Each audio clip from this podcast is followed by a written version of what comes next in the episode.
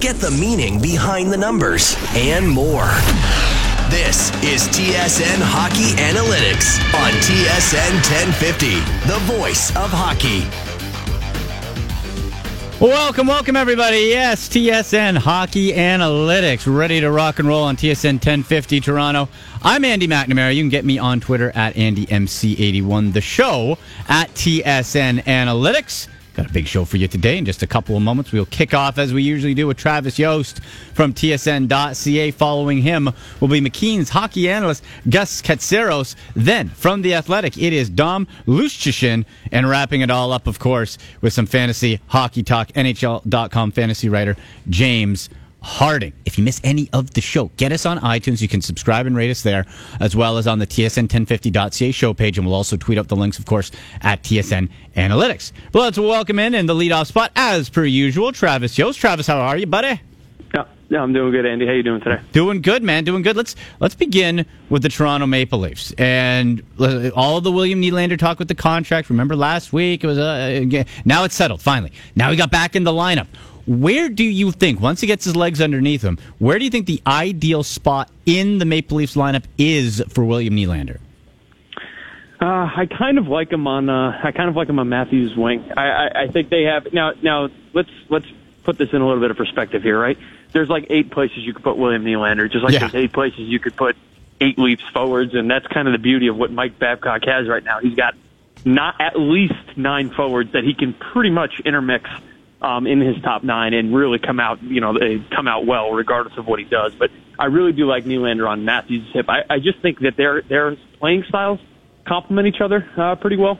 Uh, I, I do think you're going to see Nylander move up and down the lineup a little bit, though. I, I, I know we saw in his opening game, uh, I think Mike Babcock was a little bit hesitant to use him in the third period.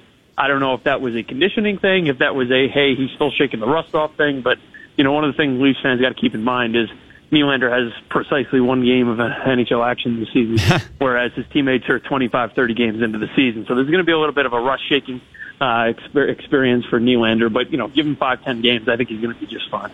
Well, and I, I, wonder, Travis, too, when you have this point in the year where, let's after Christmas, guys who have played a lot maybe get dinged up or or wear down a little bit. Nylander has fresh legs, so I, I think this will be potentially, as long as he can get back on track quickly, a huge benefit for the Maple Leafs, where you got a guy who can score a lot of goals who is fresh.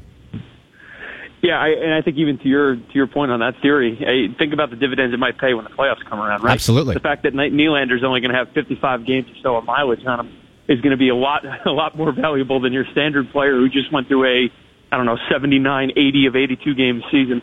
Um, and he's and he's got you know six different upper and lower body injuries, but they're all bruises, and he's just kind of fighting his way through.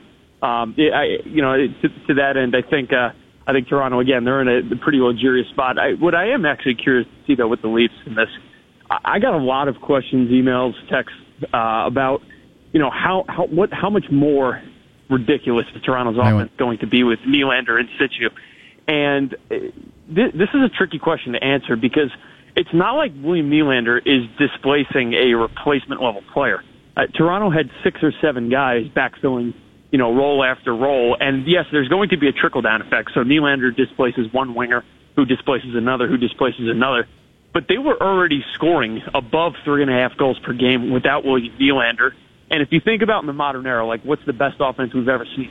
The 09-010, uh, 2009 Washington Capitals put up 3.8 goals per game, and then the second best, I believe, is Tampa Bay last year at three and a half.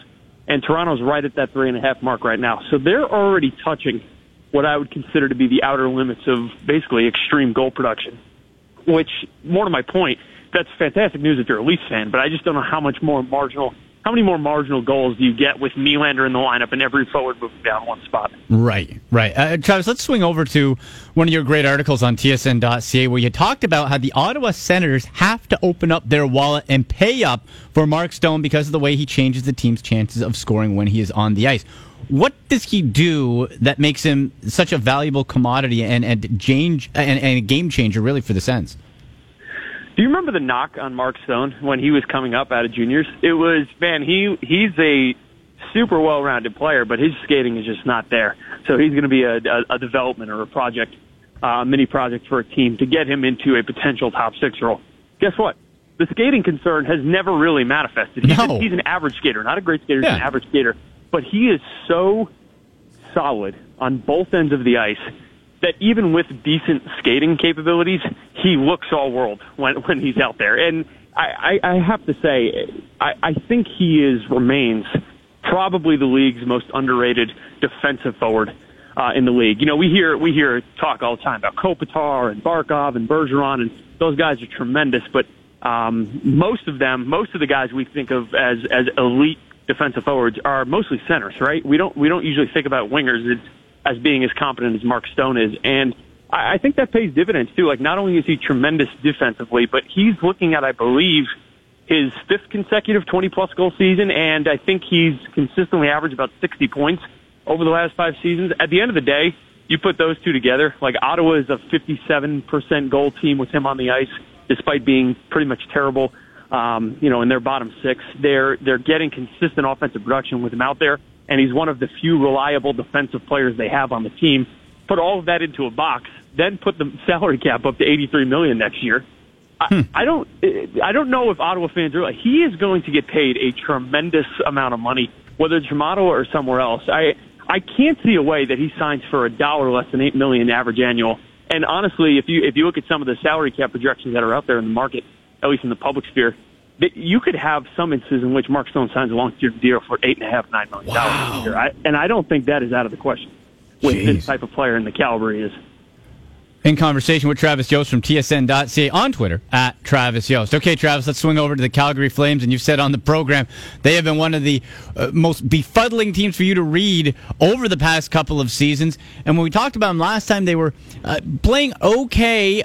As of late, though, they've been playing better. They're first in the Pacific. They're starting to get a little bit of separation. As of Saturday, they've won four in a row. Uh, do you have any better read over this Flames team from a, a couple weeks back, or, or and and as far as what you think they can be the rest of the year, or is this just a, a little mid-season hot flash? No, this is just compounding the question Yeah. them because three weeks ago when we talked about this, they're up and down and they're up and down, and that's usually indicative of you know we we talk a lot about streaky players, streaky teams. Usually that's just a code word for they're average. And Yeah. average players and average teams get great results sometimes and not so great results other times. But you know, Calgary is to your point has looked fantastic in the last couple of weeks. Uh, I'm curious how they're going to handle the next week or so. I saw a couple of suspensions come down the line. Uh, they're not going to have Mark Giordano for that Edmonton game, which is a big loss. Um, but you know, it, I, I think we were looking more strategically at who is going to take the reins in this Pacific Division. It, it, it, San Jose just continues to win one, lose one. Um, they're kind of in that that tweener team. Edmonton is surging a little bit with Ken Hitchcock. I believe they're five two and one in their last eight under him, uh, which which is good news for Oilers fans. But again, they they really haven't created any distance for themselves in that division either. Uh, Anaheim has picked up some wins, but they don't. They, again, they, I think we have significant concerns about just uh, the, the the collective of that team and what they can do on the defensive end. They just give up way too many shots. So you look at it, and it's kind of like the absence of information leads you to, oh, maybe Calgary can be the team that emerges from this back. And right now, um, that that they are playing as good of hockey. I would say it's them one, Vegas two, and probably Edmonton three uh, for for the teams that I think are kind of surging a little bit in that division. Uh, but a lot of it, again, a lot of it with Calgary comes back to the question that it did last year and the year before. Are they going to get competent goaltending for 70 of the 82 games they play? Because they had way too many stinkers last year where guys were giving up three goals on nine shots, getting the hook, and it was like the game was lost before you even got to the second period. Calgary needs consistent goaltending. If they get consistent goaltending, they have a, a skating collection that is probably top 10, top 12 in talent across the league. They are absolutely a playoff team at the skater level. They just need the goaltending to pull their weight. Last one here for you, Travis. The Boston Bruins. Man, they're falling hard, falling fast. You look at the standings, they're beneath both the Sabres and the Canadiens. Who the heck thought we'd be saying that at this point in the year? But uh, most of their free fall, we can say, is due to health related issues. Do you think the Bruins have enough to stay afloat in the East while they nurse themselves back to health? Or is this going to be a continued slide? Yeah, I think the Bruins are in a little bit of trouble here. Not not because I think the Bruins are as bad as they've played in the last couple of weeks, but you know we've got to be Ba- Bayesian about this, and we have learned over 25 or 30 games that both the Sabres and Canadiens, regardless of how you rate them, they are better than what everyone thought in the preseason. Mm-hmm. Now, some some people might say still not a playoff team; they're just okay. Some might say they're a playoff team. Regardless, they've they've effectively stolen points out of that division, and they've created a real playoff race for the for that third spot. If you remember when we were doing our preseason discussion, um, we we pretty much talked like Toronto and Tampa Bay were locks for one two in some combination, um, and that Boston was seemed like a lock for three. But if there was a team that was going to be displaced, it would definitely be the Bruins. So we have that right. But I think we were talking about in the context of Florida catching them, and it hasn't been Florida in any way. And uh, one one of the issues that the, that the Bruins are facing right now, and I and I hate to make it about this again, but uh, when when the Bruins do not have their depth players humming, they they are a very one line team, and they are very easily pushed aside. When when Boston is on their A game, they're getting decent performance down the depth of their lineup, and the Bergeron Marchand line is just going to absolute work as they do every game on every team in the league. It's just it's stunning how ineffective the team looks though when the rest of the players on the roster really aren't playing all that well. I, I do have to give one shout out though on the Boston point. David Pastrnak, uh, unbelievable season again this year. Uh, I, I cannot think he is lining up to be potentially one of the two or three best contracts in the NHL. So great job by the Bruins front office in getting him locked up long term because I think he's at like six and a half, seven million dollars a year, which is ludicrous for a first line forward. He's established himself as that. Um, but the problem is they need about two or three more David Pastrnaks if they want to make the playoffs this year. Jeez. Well, it's uh, going to be an interesting ride for them and see how they can or cannot bounce back. Travis, good stuff as always, buddy. Do it again next week. No. All right, take care, Andy. All right, there he is, Travis Yost. Check out all his great work on tsn.ca and a must follow on Twitter at Travis Yost. We'll step aside after the break. McKeen's hockey analyst Gus Katsaros, friend of show, stops by. That's next on TSN Hockey Analytics. Get the meaning behind the numbers and more. You're listening to TSN Hockey Analytics on TSN 1050, the voice of hockey.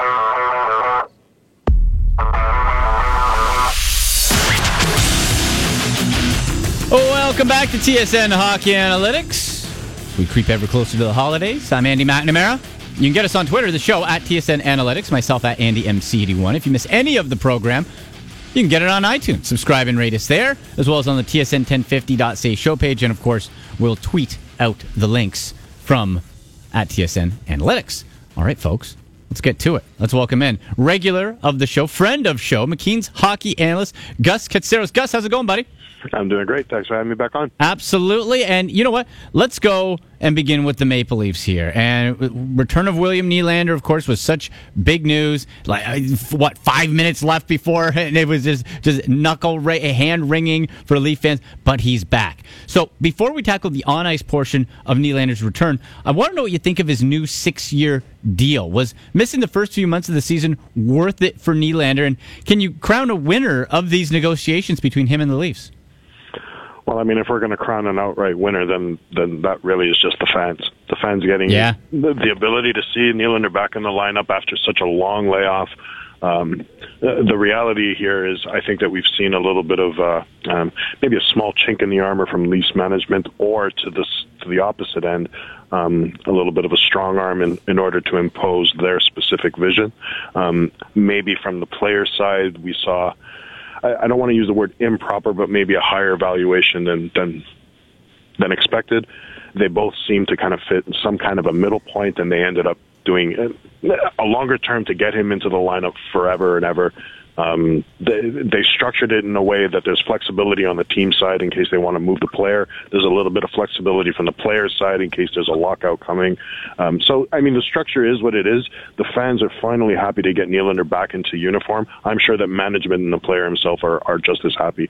For sure. And now let's go to the on ice product. Okay. In his first game Thursday against the Red Wings, didn't play for the last half of the third period as he gets mixed back in. And, you know, you can do as many, off ice workouts as you want. Nothing quite like actually in game real world action. But in one of your recent pieces on rotoworld.com, you note that it may be hard for Nylander to fend off other wingers pushing for playing time alongside Auston Matthews. And to make things more interesting, Mike Babcock noted Andreas Johnsson and Kasperi Kapanen as two of his best players in the game against Detroit. So how much pressure do you think is on Nylander to show that he deserves to get playing time along Auston Matthews? Well, it's kind of interesting because I mean, let's even go back even further into history. Before the Auston Matthews uh, draft pick, Nylander was expected to become a prime core member of this team. Right. Um, and I feel that it's still kind of the same way, maybe to a lesser degree, simply because of the fact that Mitch Marner's emerged as, as a very skilled player, John Tavares acquisition, et cetera, et cetera, et cetera. Now Nylander comes back into the lineup, and when he was in the lineup last year without any real pressure, he was the de facto right winger on that first line. Um, if anything went wrong, they might switch every once in a while. But now there's a distinct threat. If Kasperi uh, Kapanen, the way that he's emerged this year, and if he can provide a little bit of competition to push Nylander to make him motivated enough to stay on that first line, because at the first sign of trouble, there's obviously an option now that they didn't have last season or the seasons before that. Um, now we can move that into power play, and last season, Nylander was the actual right winger on the one three one and Matthews was on the other side, and they did a phenomenal job making cross uh, cross ice passes, getting goalies moving, and opening up chances for scoring. Well, Marner's in that spot now, and the way that he's performed, there's no way that Nylander is going to be able to knock him off that spot. So he's going to be taking a secondary position on the power play. So he's most likely going to lose the spot that he had last season and he's going to have to fight to maintain to be on that first line. Last season at the, in the playoffs, when things weren't going well, Nylander was moved off that line for Connor Brown. Connor Brown may have been one of the elements that they required in order to get pucks back in order to do what the Leafs do best. But it's nice to have a bit of an option, or at least an offensive option in Kapanen or, John, or Johnsson, um, or anybody else that tends to emerge throughout this roster that would give competition to that first line right wing spot. Well, sure, and it gives you, of course, not just the internal competition and everyone trying to raise their game, but if another injury happens, you already have people that can step in. It's not going to be new for somebody. So you, I think that that depth might be overlooked a little bit too, huh? Absolutely, that versatility and the flexibility to be able to move players up and down the lineup, and and you know I, I think about it from the from the element of losing the spot on that first line right wing. Um, but let's just say that Babcock, for instance, decides you know I need a little bit more balance. Throwing William Nylander on the third line supposed third line with Nazem Kadri. Right. Playing with a lesser sense of competition, and I mean, they could just terrorize the opposition. Yeah. And I mean, there's a lot more flexibility and versatility in there. So there's lots of options that Nylander affords the Leafs in the lineup. He doesn't necessarily have to be Matthews' line, uh, uh, line mate, but I think that he just fits better in the, as Matthews' line mate in conversation with Gus Katsaros from McKeen's Hockey, one of their terrific analysts on Twitter at Cats Hockey. So, Gus, Leafs have been in the conversation as legitimate cup contenders all season long, and their record is backing it up so far. But how much do their chances of doing well in the playoffs, do you think, actually increase with the return of William Nylander? And, and we just spoke about that a little bit, how you can have that flexibility of moving him and others up and down the lineup and maybe taking advantage of those lesser matchups. So my biggest issue, and it's still an issue, is I still don't see a lot of the things that I felt Boston exploited from Toronto last year in the playoffs. For instance, and I keep going back to this point, the Leafs are the best when they have possession of the puck. If they don't have possession of the puck, then they're essentially useless. They need to find ways to get the puck back. That requires a bit more of a gritty physical game that just isn't in their nature at the moment. Um, and while they can burn you, and the record shows that you know skills and and Matthews on its own is just a powerhouse to the degree that he can provide offense out of nothing. Um, it's nice to have the balance that the Leafs have now in case they aren't able to get the puck back on those first two lines and in the playoffs. Teams do much more exceptional video analysis. They're able to uh, to get to those those trouble spots that they know they can exploit from other teams. It's nice to be able to have the offensive power that the Leafs have to move players up and down the lineup. For instance, let's say William Nylander back on that third line. So while the strategy from other teams is to try to keep the puck away from the Leafs, if you start moving down the roster and you have just as skilled players down in your depth that are able to overcome the strategy that the opposition is trying to do in keeping the puck away, then I mean, there's there's there's a point there where the other team is going to have to now figure out how to handle depth threats rather than just the primary offensive weapons. So Nylander adds another dimension. I still feel that the Leafs need to do something in order to, to generate better opportunities to get pucks back when they don't have it in possession. And Gus, let's uh, wrap up with some Auston Matthews talk here. And his game-winning goal against the Buffalo Sabres this week, he had two in the game, of course. Just it just showcased his speed, the ability to create plays and chances at that speed. But we rarely see Matthews wind up for the big slap shot one-timer, uh, like let's say uh, Alex Ovechkin or Patrick Laine. So when it comes to the, the wrist shot or snapshot in today's NHL, is Matthews one of, if not the league's best shooters? You could actually make a point that he could be you know, even better than just one of the best and the best. Wow. So from a specific spot, it's not just the fact that he's able to kind of get the shot away. He could change the angle subtly. There's subtle slot uh, changes on the blade that will fool a goaltender thinking that it's going in one direction, but in fact it goes in another. Um, the way that he's able to actually do that while in motion, ensuring that his body is straight to the target, his hips are ready, his hands are loaded, it's it's a sight to see. Like I look at Patrick Laine and the way that he's able to get shots off in a very similar fashion. There's a little bit more of a uh, a rough edges to his game, so I think that Matthews is just a little bit more refined in that. And giving a player the best wrist shot in the NHL, I mean that that might be very obviously very subjective because to the same degree, William Nylander is able to generate a pretty decent wrist shot himself. So his competition might actually be his line mate for one of the better shots in the NHL. Hmm. Oh, Gus, great stuff as always, man. Thank you for taking the time. Let's uh, do it again real soon. Pleasure's always mine, Andy. Have a great day. All right, you too, brother. That is Gus Katsaros from McKeen's Hockey, one of their great analysts, and you can follow him on Twitter at Cats Hockey. Take the break. After that, we will head out to one of the athletic hockey writers, and this guy, the, the analytics side, you don't want to miss this. Dom Luszczyszyn joins me next on TSN Hockey Analytics right here on TSN 1050.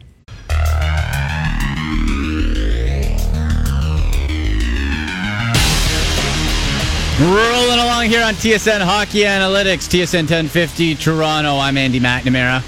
Make sure you subscribe and rate us on iTunes. As well, you can get us on the TSN1050.ca show page or just go to Twitter. Follow us at TSN Analytics at AndyMC81 and we'll tweet out the links from there.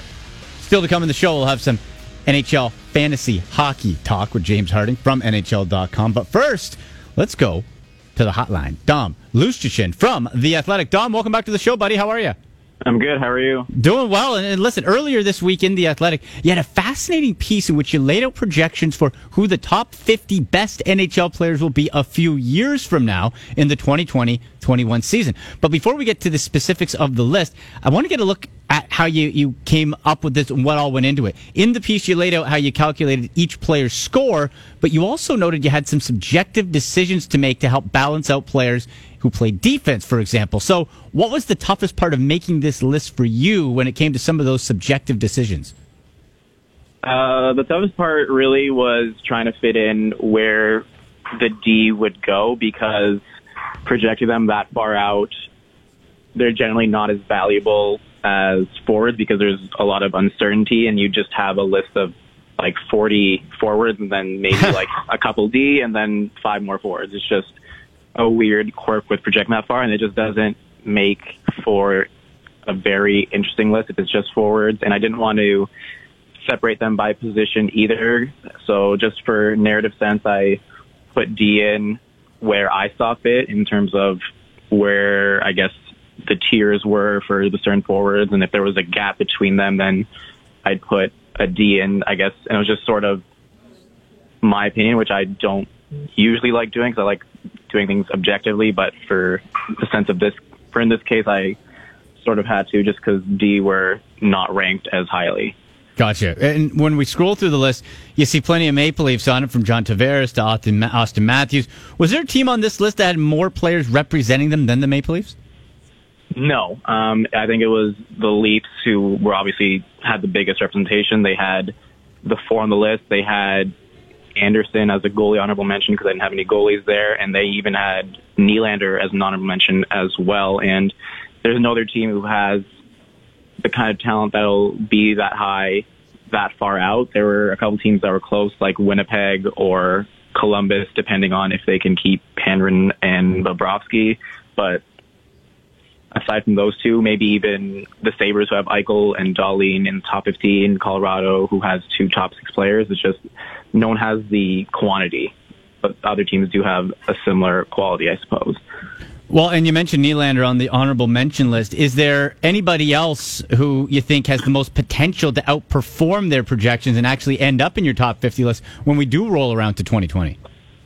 Uh, definitely an interesting question because projecting things this far out means that literally anyone not on the list has a chance of getting there that far. Like I'm sure three years ago, there wouldn't be many, many people who thought that Mikko Rantanen could be a top 10 or 20 player. Now he's right. leading the league in points. And so it's just those things that happen that you really can't predict. And this is just a list of what they've shown to date. And if you look at the honorable mentions list, the younger players are guys who definitely can get there. Guys like Nylander, like Ehlers, like Boeser, um, even a guy like Jack Hughes, literally anyone who hasn't been drafted yet, because my list didn't have anyone who isn't in the NHL, and that's mainly because it's harder to make projections for people without NHL data. Yeah. And someone like Jack Hughes was really close when I looked at his NHL equivalencies, but still didn't make the cut. But three years from now, I think many of us expect Hughes to be there, along with uh, I think just other players who will go top three in the, over the next three years because you see someone like Brady Tkachuk who doesn't have the same ceiling as someone like Hughes make the list, and that's because he's just been so good so far in the NHL. Right, and especially too for undrafted players, you don't know what team they're going to go to, situation. So I get you. That, mm-hmm. that makes a lot of sense. Uh, mm-hmm. In conversation with the Athletics, Dom Luszczyszyn. So uh, based on your three-year game score projection on this list, the only players that have a higher projected game score than 1.30 is the top three players: Connor McDavid, Nathan MacKinnon, and Auston Matthews. How surprised would you be if one of those three guys were not in the top three in 2021? Um, I wouldn't be that surprised. Uh, I think McDavid is a lock. I don't think right. there's anything that'll change that. Um, I think it would be surprising to see Matthews not there, but I think another player can make a case for, for it just because there's so many great players.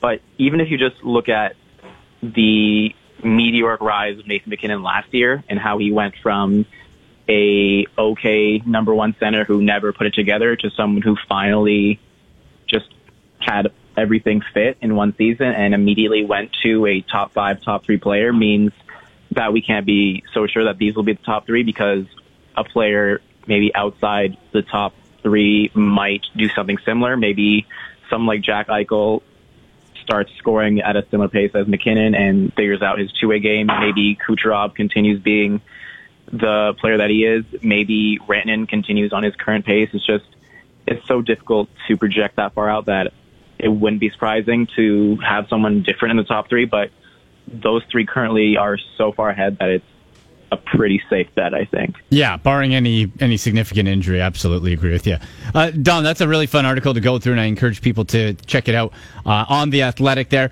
But let's get back to the Maple Leafs for a second. One question we've asked today, and I wanted to get your thoughts on, was how much did the Maple Leafs' chances of going to the Cup Finals actually increase with William Nylander now back in the lineup, and assuming, of course, you know he gets his legs back underneath him and starts scoring pretty soon. I wrote this, I think, last week just before he signed. I had a I had a little blurb in my 31 stats piece because that was something I was interested in as well. Is what is the impact that Nylander brings to the Leafs and their cup chances because there was a chance that he wouldn't get signed or to get traded, and I think without him, I had the team's chances around like 15 or 16 percent, and then with him around 19 or 20. So he's probably around a three or four percent swing in terms of winning the actual Stanley Cup right now. Um, that can obviously change going forward as other teams progress. But right now, by my model at least, the Leafs look like the team to beat with Nylander in the lineup. Interesting. And uh, one more thing with the uh, the Maple Leafs here. At the end of each game, you assign a report card uh, for each night to each Leafs player. I want uh, so without the usual, right? Matthews, Marner, Rielly, Tavares, or Anderson. Who is most crucial to the Maple Leafs to the success of this team? Is it Nylander coming back, or is there somebody else that stands out to you? I think it is Nylander coming back. I understand it's a bit unconventional for a top six for a team to have four forwards and one D, but Nylander is that good that he makes a bigger impact than someone like Gardiner or even a, another center like Kadri. And he's just, I think a lot of people forgot how good he was because he was in the lineup and just seeing how much Marner has progressed this year and understanding that Nylander and Marner were neck and neck for their first two seasons should give you a sense of what kind of skill Nylander has and what he might do in a similar position. Maybe if he was on the top power play, I know in the past he scored not at the same rate as Marner, but a similar one. And I don't think it would be a stretch to see him run a power play um, not just as effectively, obviously, because Marner is great, but still a very effective top power play. And I think we'll see that on the second unit this year. In conversation with Dom Luszczyszyn from The Athletic. Dom, one more for you here. And all, all the talk in Toronto about, um, you know, maybe they're cup contenders. And really, overall, the idea in general across the NHL that you need a top core defenseman or a top unit, a one-two punch. I made the case over the summer that the Maple Leafs look to be maybe following more of the Pittsburgh Penguins model of you control possession so much, your forwards have the puck in the opposition zone so much, you can really rely on a stud goaltender and good defense, not great defense, to get by. Do you feel the Leafs have enough power to do it that way, or do they still need a true top one defenseman? Well, I, I think they do have a true top one defenseman. That's Rielly. It just gets obfuscated a bit because his partner is so bad and he generally faces extremely tough competition that he doesn't get as much credit for his ability. So I think they have that, and I think they have a decent number two in Gardiner on their second pair, and Dermott is really good. Their left side is among one of the better left sides in the league. It's the right side that's a big issue, and I think – it wouldn't hurt to add one more piece there. But at the same time, the Leafs have so much firepower up front that they can win games 4-3 instead of 3-2 and be the better four because it's much easier to score goals than it is to prevent goals for a team like the Leafs, and it makes it, I guess, safer because if you're playing in a high event game and you're the better team, you're more likely to win that game than a game that's low scoring just because there's more variance in low scoring games. And there's also the fact that the Leafs have Anderson, who's looking like a top five or top three goalie in the league right now. And that hides a lot of the defense mistakes. And as long as he's playing like a Vezina candidate and they have that forward group, then I think the Leafs are one of the teams to beat this year. Good stuff, Don. Let's do it again soon. Thanks for having me. All right, Dom Luszczyszyn from The Athletic. You can follow him on Twitter at Dom Luszczyszyn, and that's spelled, if you're wondering, L U S Z C Z Y S Z Y N. There you go. If you need me to spell it again, tweet me at AndyMC81. We'll take the break. Get into some NHL fantasy talk with our guy, our resident NHL.com fantasy expert, James Harding. And if you want any fantasy hockey questions answered, you can tweet him at jharding underscore hockey. That's next to wrap up TSN Hockey Analytics right here on TSN 1050.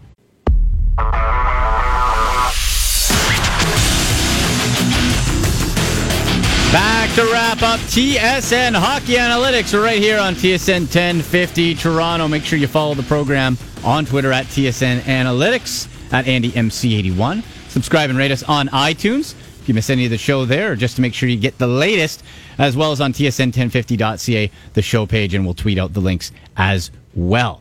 Coming up in just a moment will be our NHL.com fantasy writer, James Harding. Always does a great job there. And I got to remind you, folks, uh, James and, and our fantasy segment is brought to you by Three Brewers Microbrewery Restaurant. So this is what you got to do. It is getting close to holiday time, as we know. Book your office holiday party right now, or your family celebration, or just out. Three Brewers is cool. They have locations across the GTA, and it's a place where if you want to get dressed up a little bit, you can go out for a nice meal. But if you want to watch the game, you don't look at a place wearing your jersey and jeans. It's a cool spot, great beer, great food, great times. Three Brewers Micro Brewery Restaurants. Let's get to James Harding from NHL.com. James, how's it going, buddy? I am doing well, Andy. How are you doing today? I am doing well, sir, and our listeners are going to be doing better because we know what they want. Let's give it to them. Let's do it, baby. Stock up, stock down. We got it. We don't got it. We don't got it. Well, James, we know what's we know what's what's up. We know what this thing sounds like. There's a car crash know, at the I, end. I think you know. I think you can do the car crash sound, Andy. I think you can. Stock you, up. You've been Oh. practicing enough. Stock There it down. Oh, just like the start of the segment, a car crash. It's okay. We'll bring it back, baby. We'll bring it back. Give me a stock up. Give me two stock up for the weekend in your fantasy hockey league. Yeah, so stock up first for this week. uh, heading to Detroit right now. Uh, Gustav Nyquist. Uh, he has been on an absolute tear as of late. Uh, three points in the 5-4 overtime win versus the Maple Leafs on Thursday. Uh, back-to-back multi-point games, three multi-point games in his past four overall. Ten points, five goals, five assists in his past six games with 21 shots on goal. Just absolutely tearing it up right now for the Red Wings lineup, skating on the first line there with Dylan Larkin and Justin Abdelkader, and on the first power play with both Larkin, Abdelkader, and uh, Mike Green and Nick Kronwall up there. Uh, only 33% owned as well in Yahoo fantasy leagues right now. So, you know, the, the Red Wings have been a pretty surprising team this year, outplaying, I think, where a lot of people expected them to be playing, getting a lot of uh, production and uh, players chipping in up and down that lineup. But uh, Larkin and Nyquist really seem to be two of the, the core pieces for that team going forward. And I really like the chemistry that they're uh, starting to develop in, in Detroit. So I really like Gustav Nyquist, not just now, but going forward for the rest of the year. And then my second stock up, uh, the recent recipient of a trade from the Pittsburgh Penguins to the Anaheim Ducks. And normally when you get traded away from the Penguins, it's not a great thing. But No. I think for Daniel Sprong, it's actually going to work out. You know, he, he just never seemed to get his footing in Pittsburgh. And I think that with the trade to the Ducks, with all of the injuries that he ha- with that they have to their lineup right now, Sprong is going to get a, an expanded role there, and he's playing right now on the first line with uh, Ryan Getzlaf and Pontus Aberg. Uh, scored a goal in his first game with the Ducks the other night against the Blackhawks. He was skating with Nick Ritchie and Adam Henrique on the second line there, but Rickard Rakell's injury has pushed him up to the first line with Getzlaf, and I think he has a chance to stay there even after Raquel comes back from his injury. Uh, but one goal, eight shots on goal in two games right now. So I really like Daniel Sprong, uh, the stock up after the trade from the Penguins. Love it. So those are two stock ups. Who are a couple stock downs we want to avoid? Yeah, stock down right now. Uh, Brad Marchand from the Boston Bruins. Clearly, he's feeling the loss of Patrice Bergeron in that lineup. Yeah. He has not been producing very much since Bergeron went down on November 16th.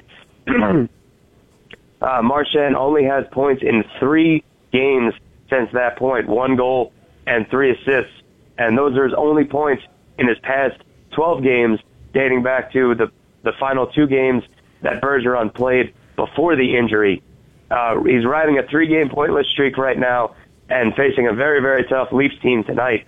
So I just don't 100% trust Marchand right now without Bergeron. The Bruins have moved David Krejci up to center that line between Marchand and David Pastrnak. So maybe that could inject a little bit into that lineup. I still would trust Marchand. You have to put him in your lineup every night just because of what he's done over the past few seasons.